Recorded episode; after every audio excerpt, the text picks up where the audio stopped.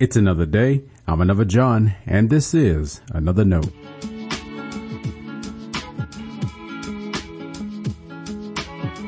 Today's edition of another note is titled Encouragers.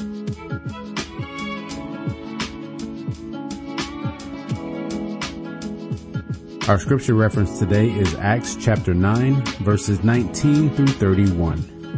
As always, may the Lord add a blessing to the reading and hearing of His holy word.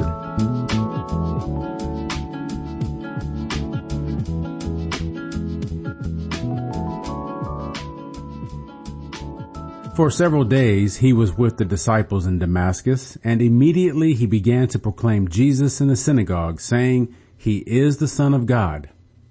All who heard him were amazed and said, Is not this the man who made havoc in Jerusalem among those who invoked this name? And has he not come here for the purpose of bringing them bound before the chief priest?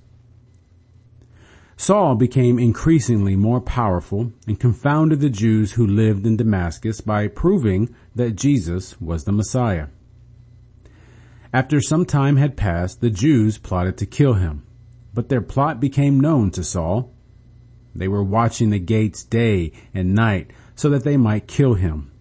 But his disciples took him by night and let him down through an opening in the wall, lowering him in a basket. When he had come to Jerusalem, he attempted to join the disciples, and they were all afraid of him, for they did not believe that he was a disciple. But Barnabas took him, brought him to the apostles, and described for them how on the road he had seen the Lord, who had spoken to him, and how in Damascus he had spoken boldly in the name of Jesus. So he went in and out among them in Jerusalem, speaking boldly in the name of the Lord. He spoke and argued with the Hellenists, but they were attempting to kill him. When the believers learned of it, they brought him down to Caesarea and sent him off to Tarsus.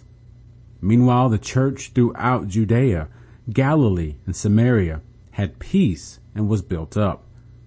Living in the fear of the Lord and in the comfort of the Holy Spirit, it increased in numbers.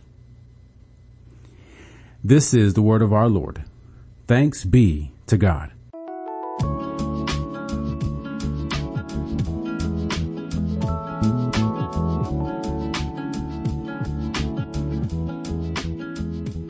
Barnabas was his nickname. You don't hear many people with that name anymore. It means son of encouragement. And that's how people knew him best. His real name was Joseph, but the church saw more in him. We know a few things about Barnabas from the New Testament.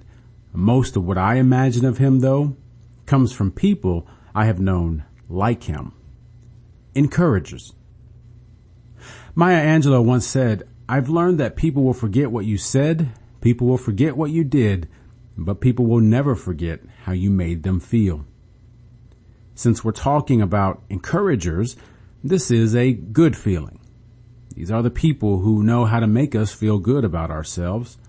They help us see the best in our situations. Encouragers use their words and their compassion to bless the rest of us. The thing is, they probably couldn't tell you how to do it. It would sound strange or silly for them to try to explain how to encourage someone else. It's something they know how to do without even trying. It's who they are. Acts 4 introduces us to Barnabas. We see his encouragement in action in Acts 9. Saul was the one who had persecuted the church and after his encounter with Christ, he began teaching the way. You can imagine if other Christians weren't ready to welcome Saul. They knew his reputation, and who knows if any of them had to endure his work before. Ananias struggled with accepting Saul. The disciples at Damascus wondered how honest he was. When Saul arrived in Jerusalem, the disciples were afraid of him. Luke says they didn't believe he was a disciple. But the son of encouragement was there. Barnabas received Saul and spoke up for him to everyone else. There's obviously a lot to say about Paul's teaching, but don't dismiss how important it was for Barnabas to encourage the rest of the believers to accept him. Now, fast forward a few chapters to the disagreement Saul and Barnabas had in Acts 15. By now, he is more known as Paul.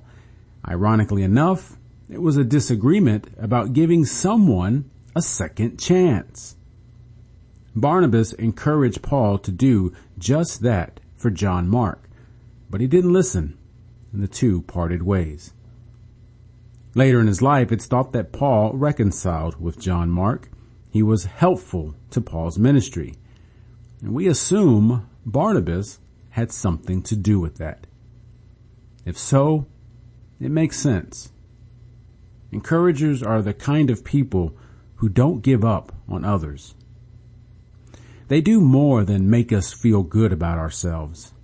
If we pay attention, these are the ones that stretch our faith.